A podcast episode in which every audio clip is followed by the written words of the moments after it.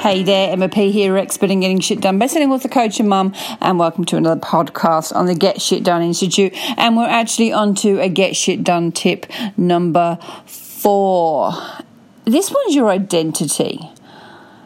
I think about this one quite a lot, and once you grasp what it is, I'm sure that you're going to use it for the rest of your life. So, we all have a, a, plethora of identities. I have an identity as a mum, as a business owner, as a cleaner, as a counselor, as a friend, as a mother, as a daughter, as a sister uh, all of those a neighbor. I have many many identities. And when i get clear on what those identities are i actually get more shit done but it's interesting we carry on these beliefs around what an identity of a certain particular person is.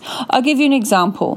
When i decided i would start writing books in my head i had this image of what an author would be. And it was you know slaving away on a typewriter till midnight or early hours of the morning, chain smoking, and getting paid nothing for it. Now, clearly, this is something that I've either read or watched on movies, and you know, if I was to, live by that belief of what a, an author would be, I, I, wouldn't be where I am today. So I decided to change what my beliefs were around being an author. And for me, being an author, being a writer, meant that I had to write every day.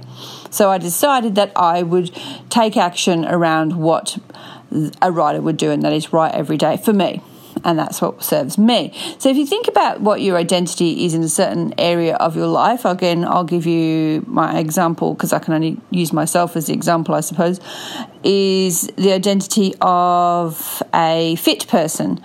Um, a fit person means that they work out every day, they look after, look at what they eat. Um, they move, they have the mindset of, of health, and they take healthy choices. Um, another one could be business. So, as a business person, I you know, I have to JFDI, I have to get up because if I don't work, then I don't get paid. The other stuff is around me being consistent, me being authentic, because that's what I, I want to be in my business life.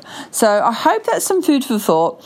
If you are not clear on what your identity is, it's because you need to get clear, and therefore you're not getting some shit done in your life. Have an awesome one. I'll catch you on the next one. Bye bye.